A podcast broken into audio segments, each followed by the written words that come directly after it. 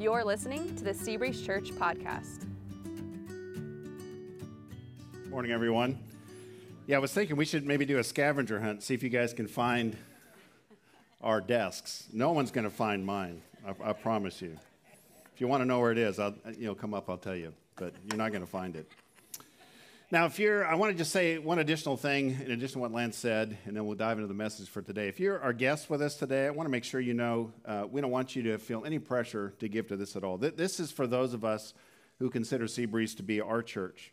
We are so glad that you've decided uh, to check this church out, and in particular, uh, to investigate what it means to follow Jesus Christ uh, in the context of this particular church.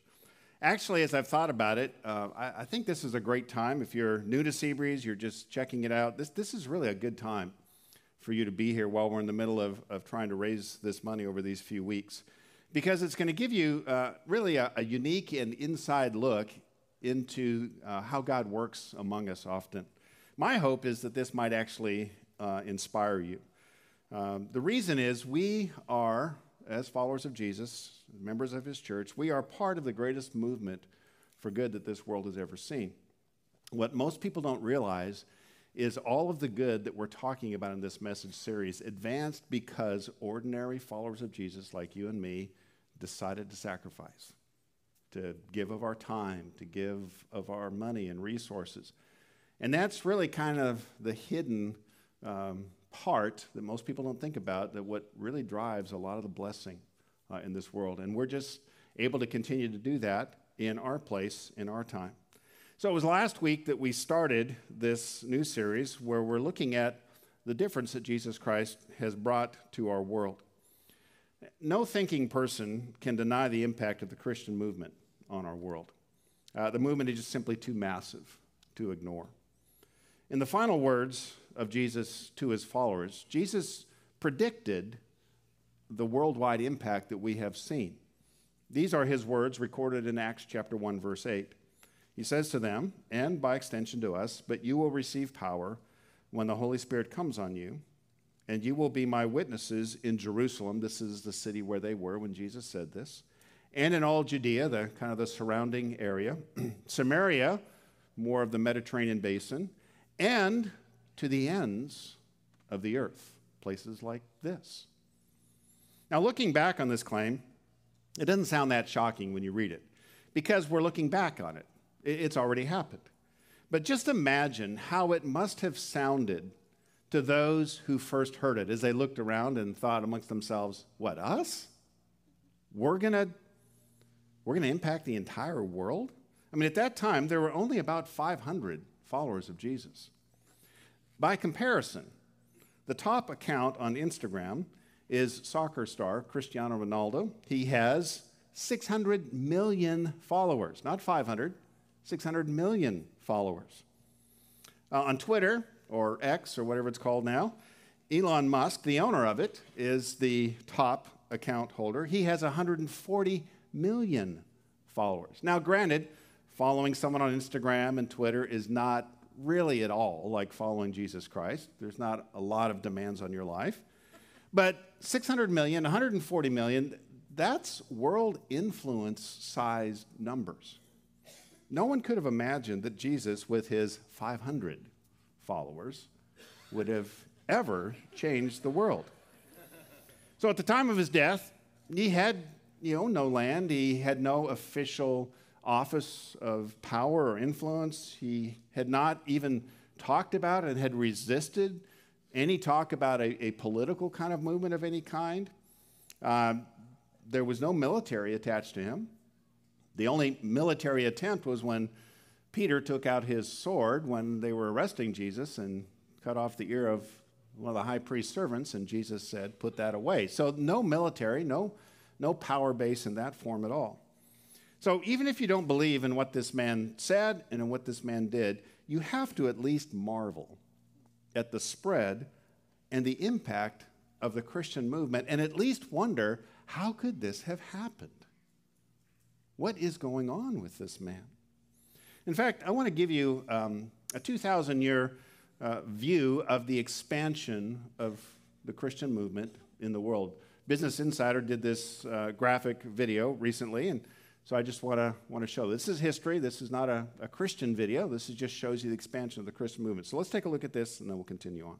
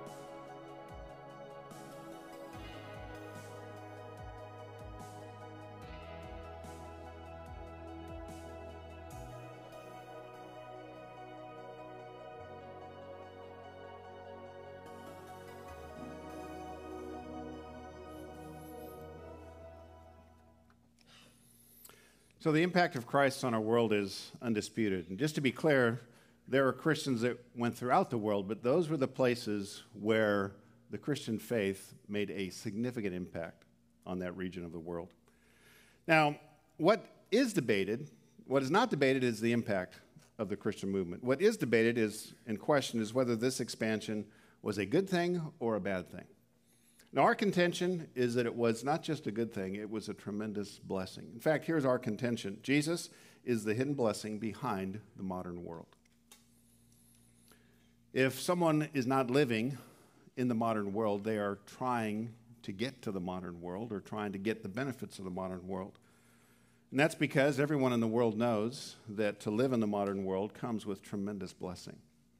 And our contention is that Jesus Christ is the one to thank for many of those blessings. So, what we're doing in this series is we're looking at the history of the Christian origins that are behind many of the particular elements of the modern world that we consider to be a blessing. Today, we turn our attention to one of the blessings of the modern world, and that is modern healthcare. If I had been born in Jesus' day, I would not have seen my 16th birthday. And that's because when I was 15, I had an emergency appendectomy to remove my appendix that was about to burst, and that saved my life. But that wasn't my only brush with death. Since then, I've had two surgeries to remove two different kinds of aggressive cancer in different parts of my body. Any of those two conditions, or the burst appendix, any of those three conditions would have taken my life. So I am tremendously grateful to be able to speak to you today, and it's because, in part, modern medicine. But not all is well with modern healthcare.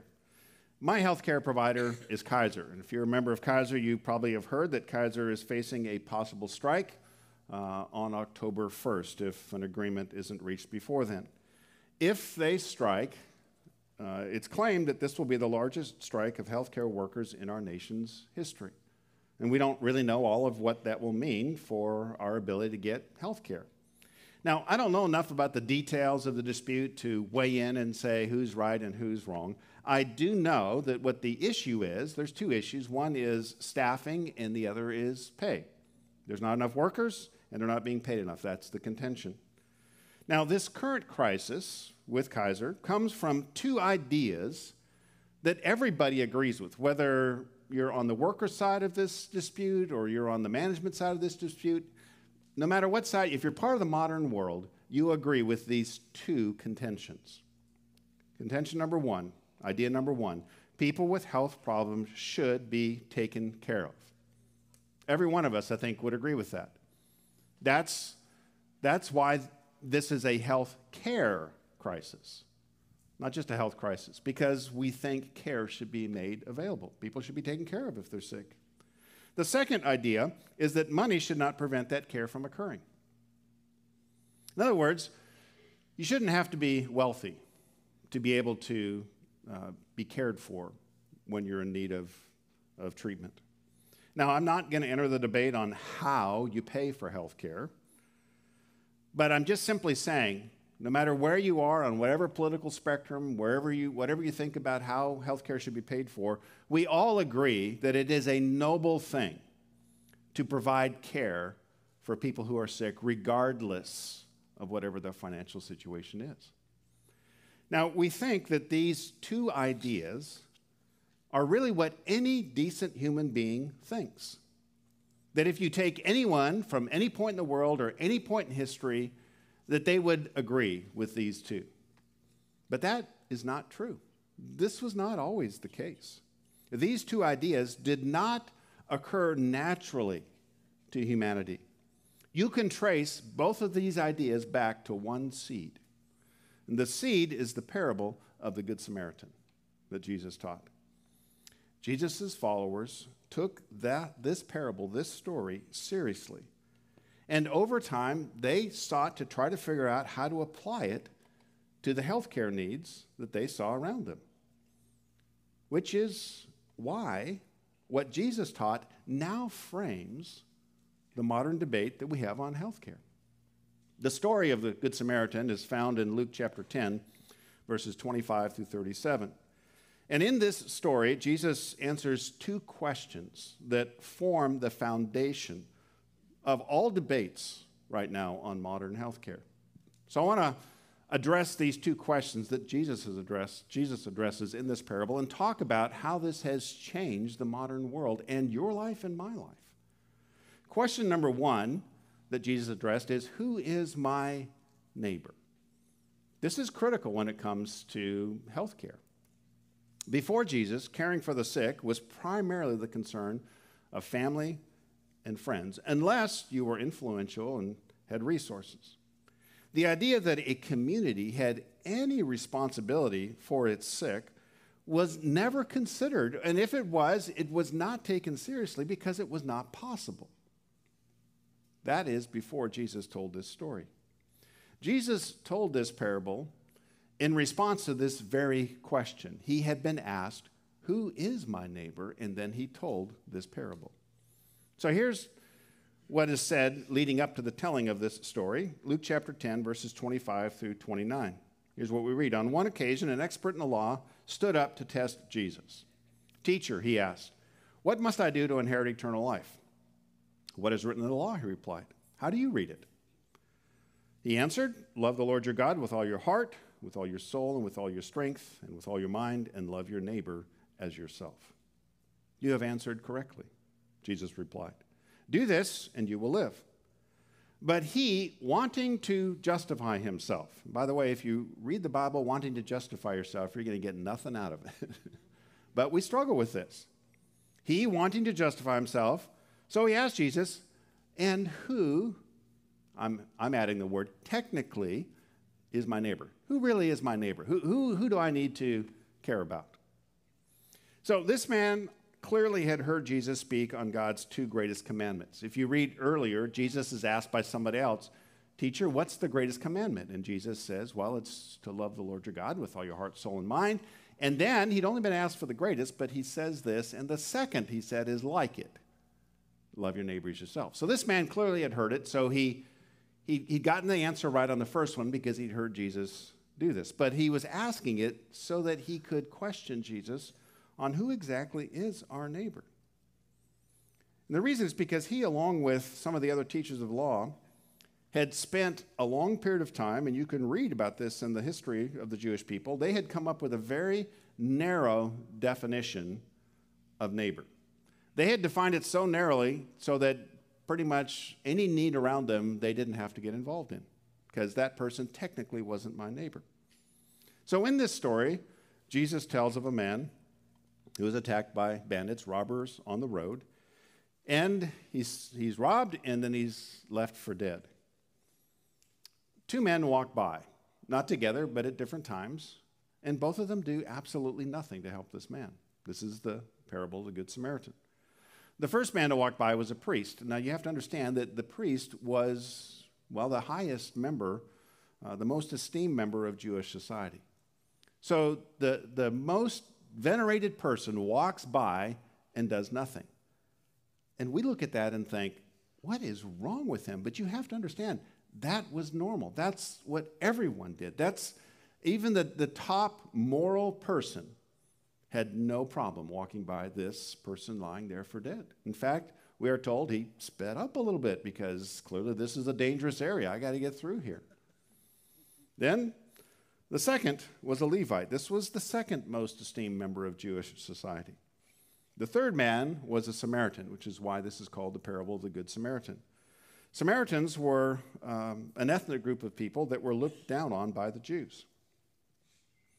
But it was this man, the Samaritan, at the very bottom of this, this culture, who stopped and bandaged the man, put him on his donkey, transported him to the close inn, the inn that was nearby, and paid for the innkeeper to care for him until he recovered.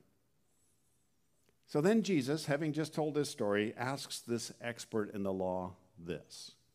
Verse 36 Which of these three do you think was a neighbor to the man who fell into the hands of the robbers? Well, how could I mean, you got it. So the expert in the law replied, I would love to have video on this the one who had mercy on him, probably was the attitude he said it with.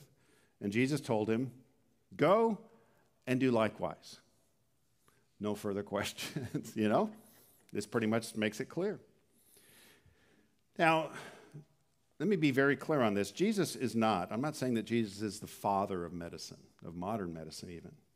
That credit really goes to Hippocrates of ancient Greece. You know, he's the one who wrote the um, Hippocratic Oath, which established the, the basic ethics in medicine. And there is plenty of evidence of physicians and temples of healing in ancient Greece and in Rome before Jesus. But the practice of medicine before Jesus was very different than what we have today.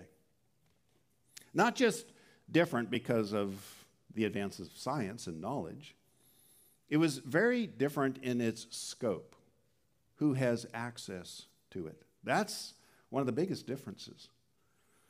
You know, the Hippocratic Oath, if you read through it, it does call for providing care for the poor. But when you look at what happened in ancient Greece and Rome and the ancient world, that is not what happened. The physicians served exclusively the wealthy and the powerful of the ancient world. That's the only way they could make a living. There were, to be fair, temples of healing and you might read temples of healing and think, oh, a place where people could be cared for, but that's not what they were. They were simply for the masses, but it's where the masses would go and simply ask the gods to heal them. So it was a place of prayer, not, not a place of care or healing or treatment. No actual health care was provided in these temples of healing. Now, this lack of care for our neighbors was evident as you read through the record of history in the ancient world whenever a plague would hit a city or a region in the ancient world. And you can do the research for yourself. I'm just going to give you a couple of data points. In 430 BC, there was a massive plague that swept through Athens. And there was an Athenian, Athenian general by the name of Thucydides that gave um, an account of this plague. And here's one of the things he says about how people responded. He said, The living resolved to spend quickly and enjoy themselves regarding their lives and riches as alike things of the day. In other words, they had a very fatalistic, we're all going to die, let's enjoy our lives. And in other words, they, they just turned completely selfish. Forget about helping others. We're all going to die, let's just enjoy what we have and then die. It's every person for themselves. But Jesus taught in this parable and then lived by his life a very different response. What Jesus taught in this story is that your neighbor is not just someone close to you that you care about already, it is also everyone that you pass, even an enemy, even someone you might look down on. Those religious leaders in the story who passed by the wounded man in Jesus' parable probably felt no guilt in doing so because it was the common way. They had no category like we do now that that's just not right. But Jesus created this category of care when he said, very simply, go and do likewise. What he's saying is, I'm not just telling you a story to answer your question about who is my neighbor. I'm telling you this story to change the world's view of people who are in need and sick. Go and do likewise. Now, Jesus didn't just say these words, he lived these words. Most of his miracles were healing miracles. Leprosy was the plague of his day. Lepers had to identify themselves in two ways physically and verbally. They, they had to wear um, torn clothing that identified them at a distance as having leprosy. And then, just to make sure there was no mistake, whenever someone would be approaching them at a distance, they had to holler in a loud voice, unclean. Basically, stay away. This was the plague of Jesus' day.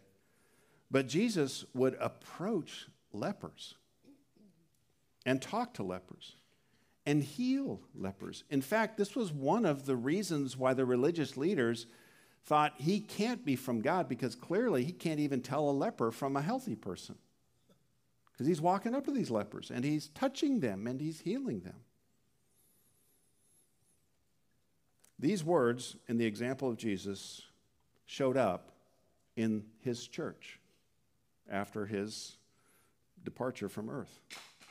In AD 250, there was a plague in the city of Alexandria. Dionysius describes how people behaved during this health crisis. Here's what he said They thrust aside anyone who began to be sick and kept aloof even from their dearest friends and cast the sufferers out upon the public roads half dead, leaving them unburied. But then he paints a contrast. This is how most in the city responded. But Dionysius was the bishop, pastor of the church in that city. And he goes on to say this Very many of our brethren did not spare themselves, but kept by each other and visited the sick without thought of their own peril, and ministered to them assiduously, and treated them for the healing in Christ, died from time to time, most joyfully drawing upon themselves their neighbors' diseases. Now, the impact of Jesus wasn't limited just to the response to disasters and plagues. In AD 369, I mentioned this last Sunday, uh, the church started the first hospitals. This one was St. Basil, motivated by uh, the teaching and the love of Christ. He is credited with creating the first true hospital, not, not a care center, but a, a true hospital in the city of Caesarea. And that idea spread, spread from Caesarea to Alexandria, to Ephesus, to Constantinople. Now, let me be clear the knowledge and the study of medicine is in no way limited to the regions that have been impacted by the Christian faith. You can find plenty of evidence of medical study and advances and cures, not only in ancient Greece, but also among the Arab nations and throughout China and in India. Throughout the world, many people were learning and advancing and trying to figure out how to cure the different diseases that those regions faced. So I'm not saying that the part of the world that the Christian faith impacted, that's the only place where thinking on medicine occurred and advanced. That's not true. But what I am saying is modern medicine did not arise from any of those places. It started in the West, where the Christian faith had tremendous impact. And it was started for the most part, not exclusively, of course, but for the most part, it was started by followers of Jesus. Why? Why did modern medicine start there and by Christians and not in other parts of the world and by Muslims or Hindus or followers of Confucius? Well, to understand why, you have to answer the second question that Jesus addresses in this parable. The second question is this Why should I sacrifice for a stranger? The first question deals with who should I care about? This question deals with why should I care? What, what is my motive?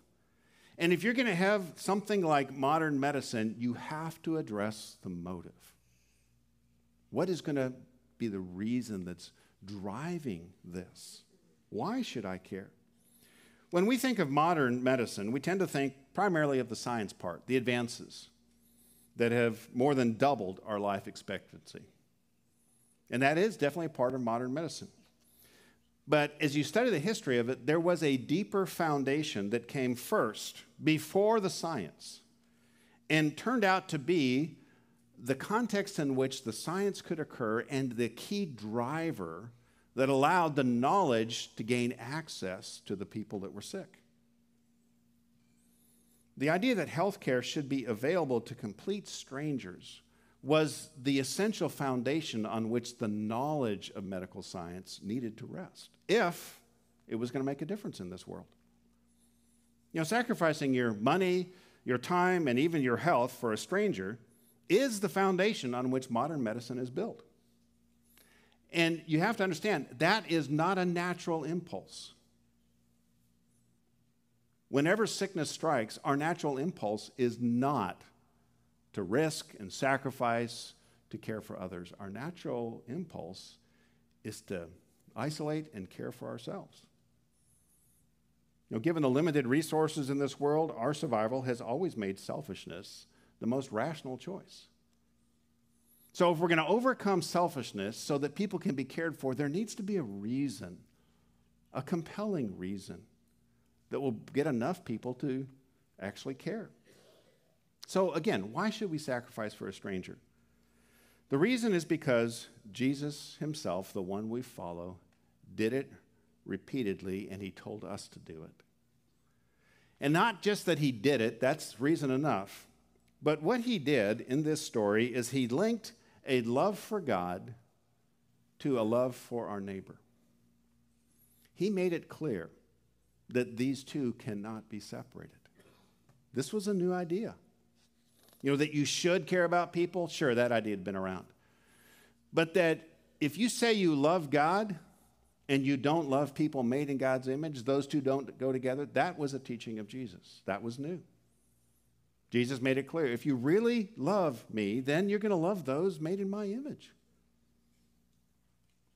Later in the book of 1 John, it says it very clearly anyone who claims to love me but hates his brother is a liar.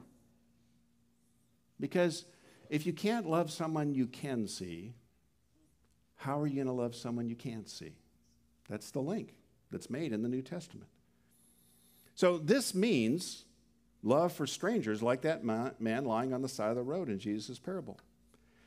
And this is what the followers of Jesus did. And it provided the context, the foundation, the engine for modern medicine. One medical historian who is a professor at the University of California in San Francisco wrote a book called Mending Bodies, Saving Souls A History of Hospitals. You can read it. He traces modern hospitals back to early Christian care centers. This is before the science. The care part preceded the science part. Long before nursing existed, early Christians went out of their way to nurse anyone who needed care as people fled from earthquakes and fires and epidemics, the Christians became known as those who were running towards those things, kind of like the Marines in that commercial. The Christians were running towards the chaos and the sickness. And then in the Middle Ages, two amazing things began to emerge. First was the emergence of what became historians call cathedral hospitals. A cathedral hospital was simply a early hospital built on church property, a cathedral property, funded by the church. Those were some of the early hospitals. They began to emerge. And then, shortly after cathedral hospitals, what also happened on the same property adjacent to the hospitals launched cathedral schools. Historians agree that it was the cathedral schools that provided the context that launched the scientific revolution. It was in these schools. But there's an interesting thing that happened because these both, the presence of both a hospital and a school on church property, funded by church resources, was the beginning of the merging of modern medicine with the care and scientific practice. This is the foundation of modern medicine. But what about the people? You know, I've been talking about kind of the big picture context and what churches did to start schools and hospitals and then the merging of science and care and how that's benefited us. But there are people, followers of Jesus, that are key in this process. One historian I read says it this way as I explored the origins of modern medicine, I was surprised to find devout Christians at nearly every turn. You can do the research yourself. I mean, not, not just individuals, but institutions. I mean, study the history of the Mayo Clinic, John Hopkins University. All of these were started by Christians to care for the sick. But let me just give you two examples of individuals that stand out on this. There's many more, but we don't have time for that. First one I want to share with you is his name is Edward Jenner. He's considered to be the father of immunology because he created the first vaccine, the vaccine against smallpox. Now, this is an amazing statistic. In the 100 years before he created the smallpox vaccine, 500 million people died of smallpox. 500 million. The population of our nation is 340 million. The 100 years before, 500 million had, had been killed by smallpox. And many, many more had been maimed by that disease, but still lived. His vaccine made smallpox the very first disease on the planet ever to be eradicated. To this day, scientists marvel at how he could have possibly created the first vaccine, given the fact that he didn't have access to the tools that are used now. Well, this was his explanation before his death. This is what he said about his contribution to healthcare. He says, I'm a follower of Christ. I'm a tool in the hands of God. And as I follow God with my gifts to help the poor and the sick, God will use me as an instrument to convey his good to my fellow creatures. Scientists debate on how many hundreds of millions of lives his efforts, his invention, has saved over the course of history. Another person, Florence Nightingale, we've heard of her. She is considered to be the founder of modern nursing. In fact, you may not know this, but she is the one who created the layout of the modern hospital. So the way hospitals are laid out now started in her mind. In 1854, she left her life of comfort and went to the front lines of the Crimean War to care for the wounded and the sick. Like the followers of Jesus before her, she risked disease and death on behalf of strangers. Why? The example of Christ. This is what she says. One of her common quotes is this The kingdom of heaven is within, but we must also make it without. Jesus is the one who referred to following him is to be a part of the kingdom of heaven. She says it's got to show up not only in here, but in our world. So, modern medicine started in the West not because these and other Christians were the first or the only ones to advance medicine. No, the Greek physicians were first. Later, the Muslim physicians, Chinese, Indian physicians brought advances in medicine to the East and the Mid East. So, again, why didn't modern medicine start there and spread from there? It's because the ideas that are needed to support modern medicine must also find support in the culture in order for it to advance.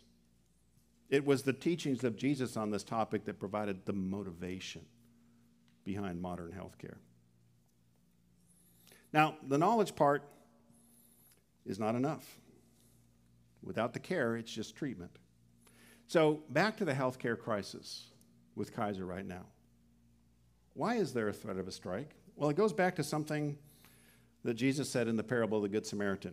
Notice this in verse 35. The next day, the Good Samaritan took out two silver coins and gave them to the innkeeper. Look after him, he said, and when I return, I will reimburse you for any extra expense you may have. And there it is. Healthcare is expensive, always has been. That's the real reason why caring for anyone other than the rich or the family members was never even considered. It just wasn't practical. But then Jesus taught in the parable that it should be done for what reason? Love. The Christian word is charity. That is what funded modern medicine. Charity is the why. But healthcare now, of course, isn't a charity, it's a business. It accounts for almost 20% of our economy. 20%. That changes the why from love to profit. Profit is not bad, but it's just different. Now, just to be clear, I'm not saying that nurses shouldn't be paid and that no one working in healthcare actually cares for their patients. That's not, that's not the case. But what I am saying is you can't change the why, the motive, without incurring a never ending fight over the resources. And that's what we have. Remove charity from healthcare. Is there any surprise that we have a crisis? I mean, locally, St. Joseph's was started by nuns out of charity. Hoag was started by seven church members, a pastor, and a doctor. You can read the story, motivated by charity for the sick, not to make a profit. Now, I don't know how you can unravel at this point. I mean, I don't know how you undo the industrial medical complex, or even that if you should. But I do know that what moved those early Christians is what should move us now charity for our neighbors, both the ones we know and the ones we don't know. So I want to close with two applications. I don't know how to solve the healthcare crisis. That's a bigger problem than any of us know how to do. But I do know if we get back to what Jesus called us to do, we can make a difference where we are, and God might spread that. So here's two applications one if you're sick, and the other if someone else is sick. So both sides of this equation. If you are sick, don't suffer alone. Let other Christians know so they can care. Don't take that gift away from them. My preference when I get sick is to disappear.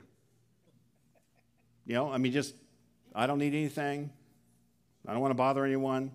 But in doing so, I fail to recognize that I am a part of the body of Christ. As a follower of Jesus, I'm a part of the body. And when our physical bodies get sick, does a part of our body just go off and do something else? No, we're all in it together. And this is part of God's design in sickness is to give us the opportunity to care for each other. But if we're all independent and arrogant and we don't let anyone know, we're robbing them of the opportunity to care for us. So don't suffer alone. Let people know. Second application if someone else is sick, don't leave healthcare solely to the professionals. What I'm saying here is people need care, not just treatment. We tend to think in our modern culture, if they've got access to a doctor or a nurse, they're good. But we need much more than that. You may not know how to set a bone or deliver a baby, but you can bring a meal to a family who's just had a baby or someone fighting the flu. We are not just bodies. We are souls. We're not just bodies that need to be fixed, we are souls that need to be cared for. And when we're sick, we need care and we need encouragement. So you and I can't solve the healthcare problems, but we can, in the words of Jesus, go and do likewise. Let's pray.